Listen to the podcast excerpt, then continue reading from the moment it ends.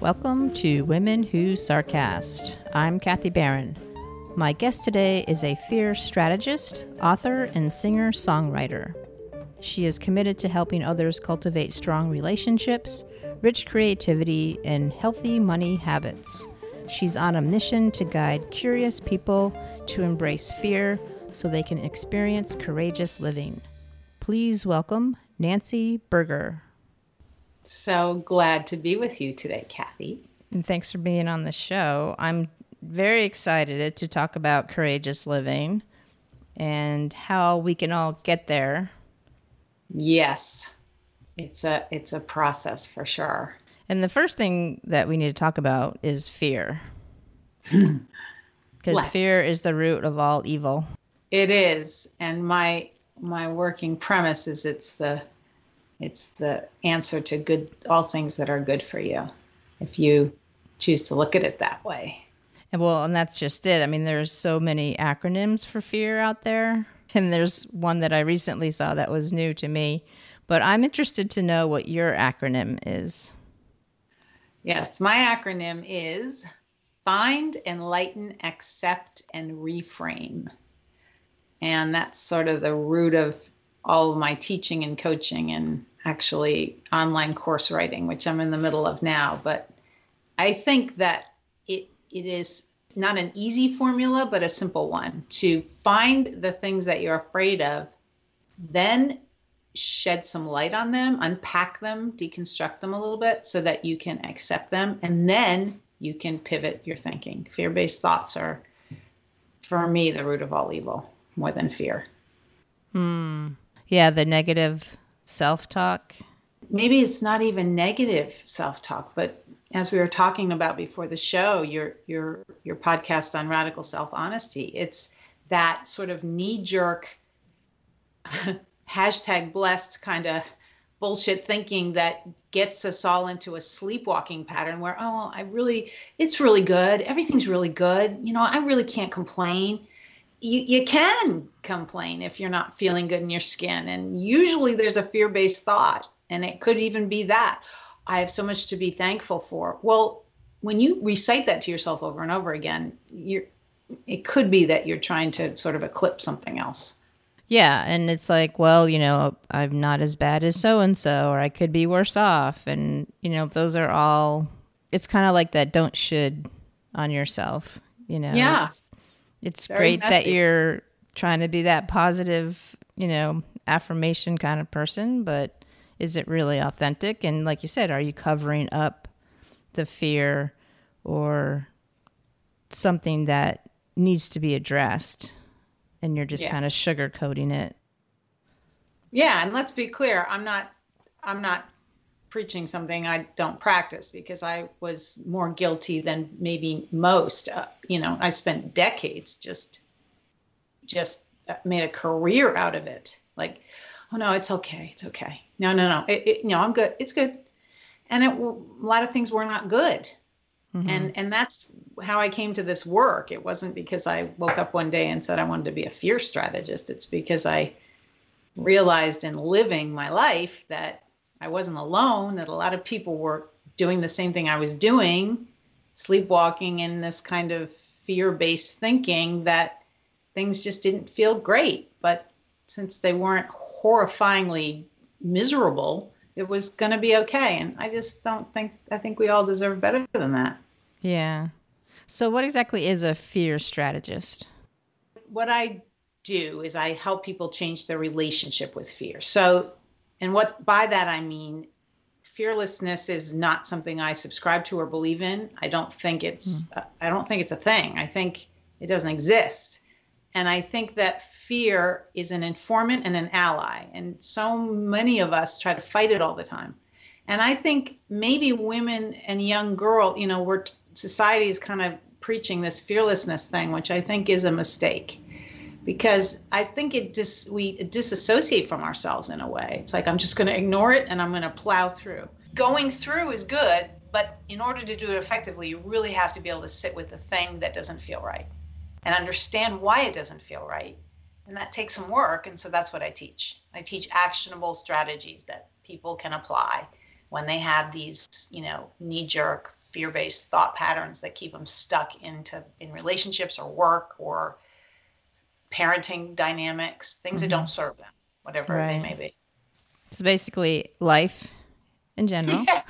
yes life in general so how does fear affect our relationships whether they're romantic family friendships work relationships so much more than maybe you would think. So here's an interesting little uh, tidbit. So when I sort of launched my platform, I gave away a sort of a little ebook called Five Steps to Having Difficult Conversations.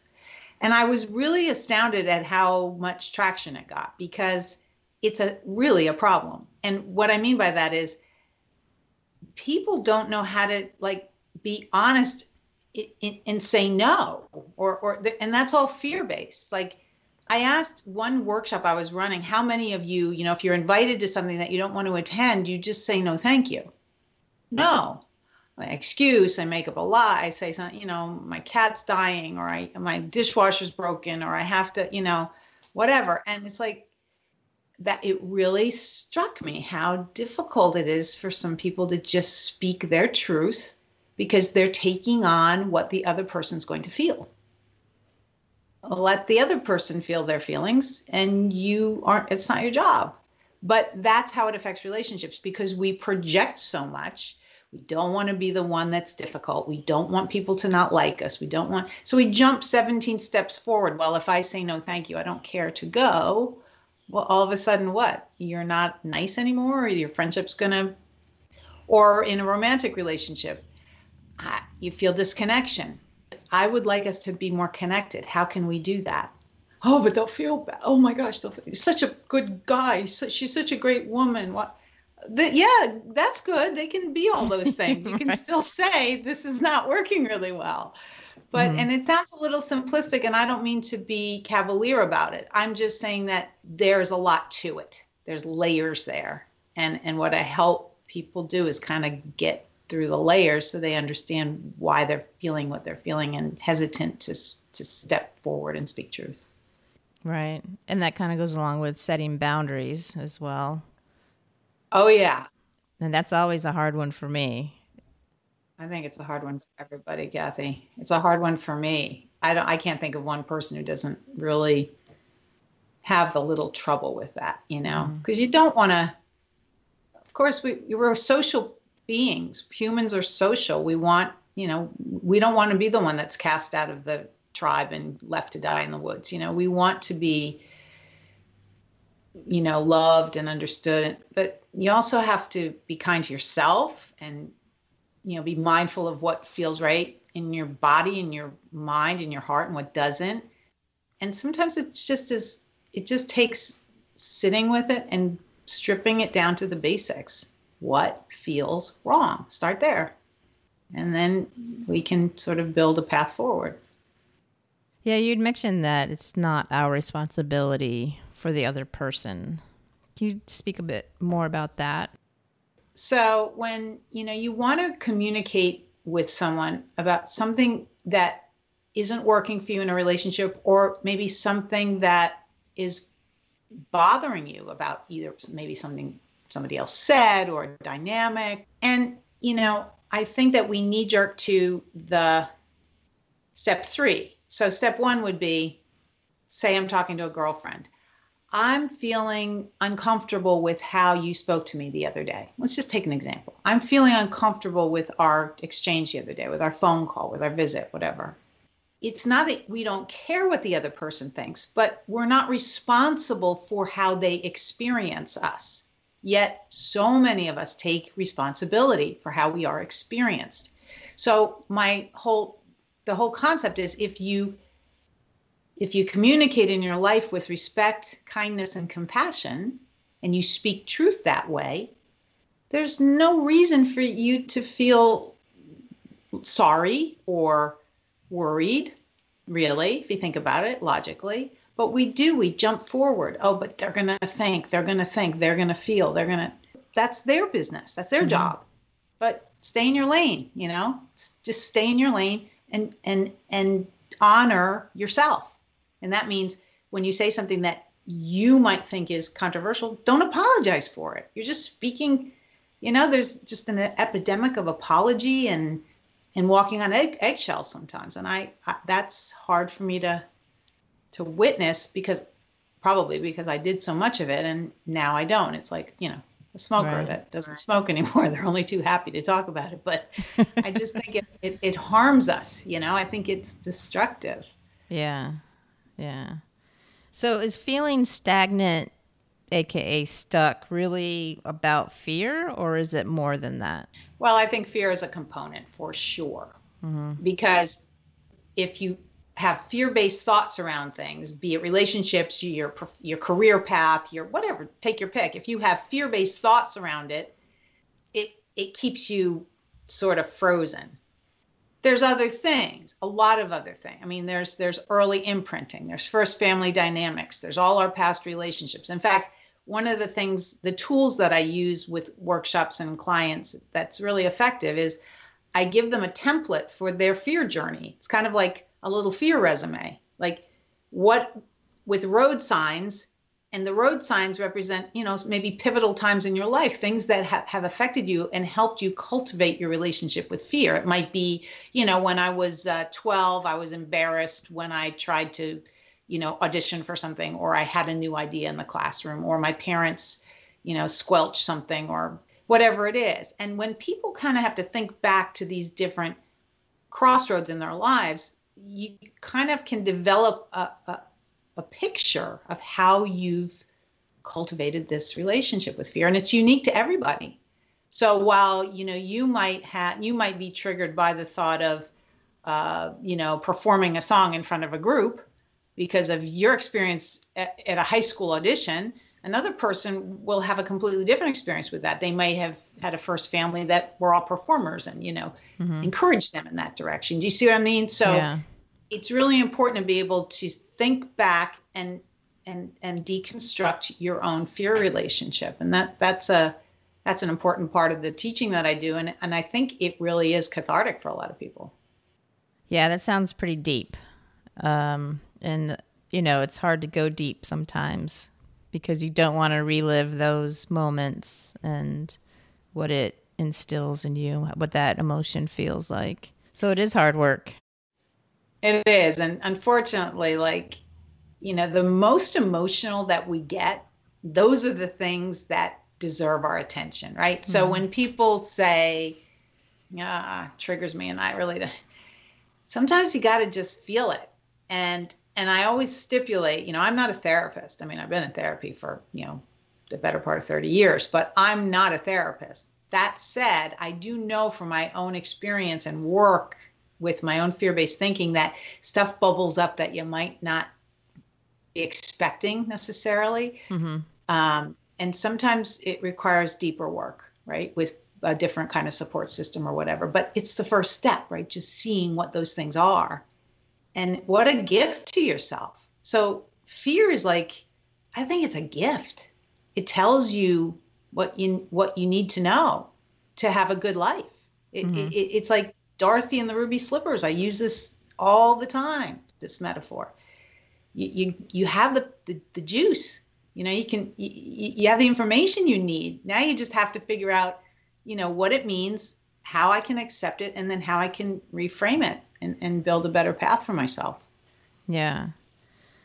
So courageous living and courageous choosing. Can you tell me more about what it means to live courageously and also choose that way as well? Yeah, so living courageously means different things to different people. So I can I can say what it means to me um, and how it brought me to this place in my life where I wanted to help other people uh, understand sort of their the way they approach fear. Um, I, you know, accepting the fact that I was not happy in my life was the was such a watershed moment like it was so but it took me so long to get there. And so for me, courage is not doing something I'm afraid of doing. For me, courage was really looking in the mirror and saying to myself, it's not working, Nancy. It's just not working. Um, and, you know, I had I, I, I had some challenges, mental health challenges, and different things that, you know, the worse it got, the worse they got. Hmm. And none of it was dramatic, like, you know, reality TV grade stuff. You know, I had a, I lived in an upper middle class community in Connecticut with two healthy children and a husband that loved me and all of these things. And if anything, the, those things were the things that kept me from being radically honest with myself. Right. When you're not feeling good in your skin, it, there's a reason for it, right? And anger is never a first emotion, right? So when you start acting out differently or you start, it's a long answer, but courageous living and courageous choosing meant for me staring myself in the face, saying, You got to stop, this is not sustainable and then choose to do it differently by breaking it all down, figuring out where it's all coming from, and making the changes that you need to make. And they're not easy to do all the time. Mm-hmm. You know, mm-hmm. I ended a 27 year marriage. That was not fun or easy. Leaving a lovely man, but it wasn't working, right? There was no furniture getting thrown, no abuse, no, right. just wasn't my life wasn't working for me. Mm-hmm. So I started the process courageous choices, getting the support system, asking the right questions, focusing on what I wanted my life to be. And then I started cultivating these strategies that I used for myself. And I figured, well, maybe they can help somebody else. It's not fun to feel shitty and not want to get out of bed. Yeah. And you don't, to your point, it's not like, oh, but you know, let me count my blessings. okay, I think that's a good thing to do, not to the exclusion of building the life you want. Right. And that's hard to come up with what you want your life to look like. I mean, that's a heavy duty question, and a lot of people either can't answer it or are afraid to answer it or honestly don't know how to answer it. And it was courageous of you to start those steps of building a life that you wanted to live. And when other people are involved, yeah, it's a lot more difficult because you have, in a way, others to consider as well as yourself. You do. And the judgment of others is a difficult thing to not allow in. Um, and when, you know, being called selfish, self indulgent. I mean, these are all things I experienced. And it's hard to not listen, it's hard to not let it in, and it's hard to not feel bad about yourself at times. But I say it all the time, and my my mantra was I'm just going to do this with kindness. I'm just going to be kind and respectful as I move along. And hopefully, what goes around comes around and it'll be okay. And if it's not, well, we'll take, you know, cross that bridge when we come to it. But I'm happy to say that it worked well. Right. It worked well for me, but it took years and years. And I didn't and and I and I appreciate your comment that it was courageous. I didn't feel that I was being courageous at the time. I felt that I was I had no other options. I was either going to change things or I was going to stay the same. Mm-hmm and and and when you have children particularly it's like what am i modeling for them? What am i showing them if i remain sort of in the dark space? Oh mom's having one of those days. She's not coming out of her room too much. You know she's is that what how about if we all just go through the tough stuff together and they see that you can do this for yourself? Mm-hmm. so I, I surrounded myself with a lot of support and a lot of good folks to help me through and it is possible. It just takes some time and practice. Yeah. So how can we look at fear as like a frenemy instead of mm-hmm. something that we need to flee? Like how can we embrace fear? And what are some steps um, or exercises that people can take to name their fear and kind of move through it? So, one of the one of the effective exercises that I that I like to do with people is the finding fear exercise. Um, it's the first step, right? So it requires. I, I, I like to think about it like I don't know if you're a Harry Potter fan, but mm-hmm. the Harry Potter books. Okay, so the cloak of of invisibility, right? Mm-hmm. I want one of those. I want, I want one of those. And I say, you know, envision yourself sort of in a cloak of honesty, like really sit with yourself. Pretend there's nobody listening and that anything you say is okay. What feels wrong? So, what thoughts feel bad to you? How does it feel in your body? And how is it manifesting in your life? But you you have to be honest about it. Like your relationships, your friendships, your romantic relationships, your work relationships, how you feel about your body, how you feel about money, how you like just list them. What are they and how do they feel in your body? And then how is it showing up? And it, it's kind of grueling, but it after some time, people get dig in a couple layers. Mm-hmm. I was giving a talk to a, a college entrepreneurship class about fear of failure, and one of the kids i asked you know them to say what their fears were and this young man said i'm afraid i won't be able to pay my student debt okay so what does that mean exactly mm-hmm. well i won't be no no no but why wouldn't you and like we had to keep going and then what and then what and then what and then what and he finally got to well i won't my resume won't be good and i won't get a job that'll pay me well uh, ding ding ding ding ding okay Hmm. Now, how can you affect change in that? How can you control that? And then suddenly it's different right? But it took it took a good five to ten minutes to get there, and that's student debt. When you're talking about your marriage or your, mm-hmm. you know, career path, I mean, sometimes it takes people, Kathy, aren't really good at articulating their feelings. In fact, Marc Brackett, that's PhD Yale at, at Yale, researcher, neuroscience guy, very cool guy, wrote a whole book about it. Permission to feel. People have trouble identifying what they're feeling. So the beginning is taking the time to do that because then you can say, okay, there's something I can do about that once you get to this, the basics, right? Right. And I think a lot of people don't feel like they can do anything because at the surface, it seems like they can't. But they, like you said, they kind of need to peel that old onion again, comes back. Yep. You got to peel back the layers. Yeah. And I was a massage therapist for seven years, and when you talk about feel, what does it feel like in your body? A lot of people aren't in tune with their body. No, they're totally like from the neck up. Yes, and that's that in itself is a step to a lot of things.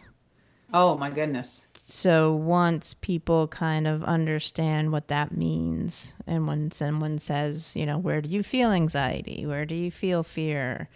You know where do you feel anger in your body? That's kind of a huge check-in and uh, i think a lot of people are just disassociated with anything because of that armor whether it's trauma or you know mm-hmm. an experience that they have you know the body armor that we ourselves put on ourselves and our body is definitely something that we need to chisel through on a constant basis sometimes. Oh, absolutely. And I think in, you know, like I did a post recently about, you know, intimacy and and what it means, what it doesn't mean, you know? Mm-hmm. But again, like in relationships and romantic relationships, we talk about intimacy as if it's sex. It's not sex. Mm-hmm. Intimacy requires connection with another person, romantic or otherwise. It doesn't have anything to, without that, the rest doesn't work, you know? Mm-hmm. So, so, but again, that's requires you to tune in and tap into your body. Like, you know, and usually if you stick with it, people will say, oh, well, when I get angry, I, I sometimes get a little shaky in my stomach. But at first, many people say, oh, well, I feel it in my head, you know, I feel it in my brain. No, you don't. No, you don't. You feel it somewhere else. Right. No, yeah. you don't want to. You don't want to piss people off either. So you have to just go slowly. right. Exactly. Yeah, I think it's interesting with the time that I was a massage therapist and just allowing people, you know, giving them permission and validating what they were experiencing, that it's okay to acknowledge what you're feeling in your body because it's it's real. You know, it's, it's telling you something. You walk into a room, you know, and your body's feeling a certain way you know listen to that it's almost like an intuition listening to your intuition and with fear it's like you know people say oh well i'm afraid of you know spiders or which i am or i'm afraid of you know um, deep water whatever it is. That's an entirely different thing. That's really not what what i'm talking about. That's a different part of the brain and that's really our fight or flight response. So we're talking at the fear that we're talking about right now you know you it's tougher. Like when you see when I see a spider, my stomach knots up, of course. But the fear of like, you know, that you know my connection with my children will would suffer because I left my marriage. That's a deeply rooted fear that I had to really deconstruct. Mm-hmm. And a lot of what I do is I actually get people to discern between fact and fiction, which is another difficult thing because the fact list is usually very short and the fiction list is usually extremely long because you know we just create all these narratives. So it takes something that's very lofty this concept of fear and you can really break it down into digestible chunks that and that's what i try to do and then help people rebuild sort of put the bricks back together. After they understand better why they're feeling the way they're feeling it's pretty powerful what can happen then right? Because mm-hmm. you're moving forward in an informed way not kind of just like knee jerking your way through life. That's that's not it's just not not fun and it's, right. certainly not you, you deserve more. You know, we all deserve more, I think. Yeah. I wanted to go back to what you said about fearlessness. Yeah, I think it's I think it's a fallacy. Mm-hmm. I think it's a nice buzzy word. It looks good on you know, like on, the no fear. Yeah, yeah, no fear. Be fearless. Be a badass. You know, be a. I think that's all great. I'm being a badass is wonderful. I'm all for it. But I don't think fearlessness is the foundation upon which you can live a badass life. I think fearlessness does not exist. And I think that thinking it does is not a sustainable approach because they're there and they tap you on the shoulder all the time but how about be be enlightened about your fear? I think that's a more powerful springboard. I know if I lose my shit about something, that's the thing that is the most layered for me. And I still do it and I still but today the difference is I notice it. It's kind of more of a meta thinking thing. I'm like, "Wow, Nancy, you really lost your shit right then." So there's a reason for it and I step back and then I kind of pull it apart after I have a freak out or cry or whatever. Right. Believe me, I, I, do what everybody does. right. But, you know, when you approach it that way, there's no, I mean, how could there be such a thing as fearlessness? First of all, I, we wouldn't exist if we weren't afraid. It's, a, it's such an important part of the human experience.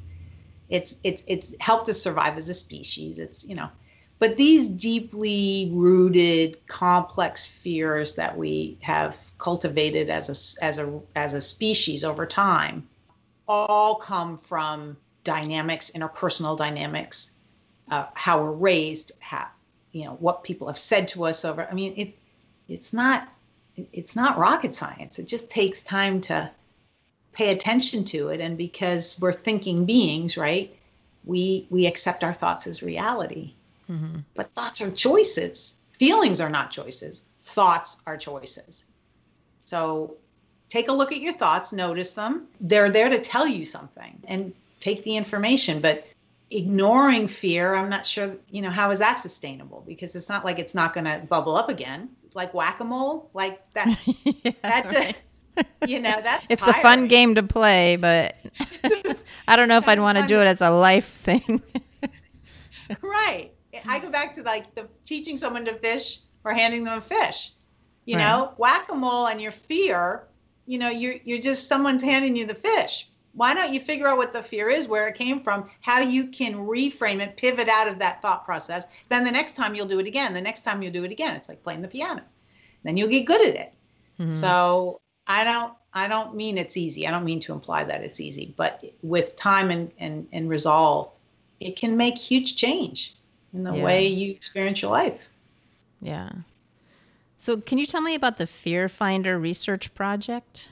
Yeah, so that's really uh, a survey that I created to gather data. So, you know, my writing and my work is evidence-based. I mean, I'm not a I'm not a neuroscientist or a therapist. I, I've been a writer for 25 years, so I understand the power of research and evidence. And so, what I the Fear Finder project was just the name I put on the the survey that I created, a 2021 question survey that you know a bunch of people have taken and that gives me additional data from which I can write content that is you know focused on my audience and helps them understand a little bit better this whole concept of finding fear.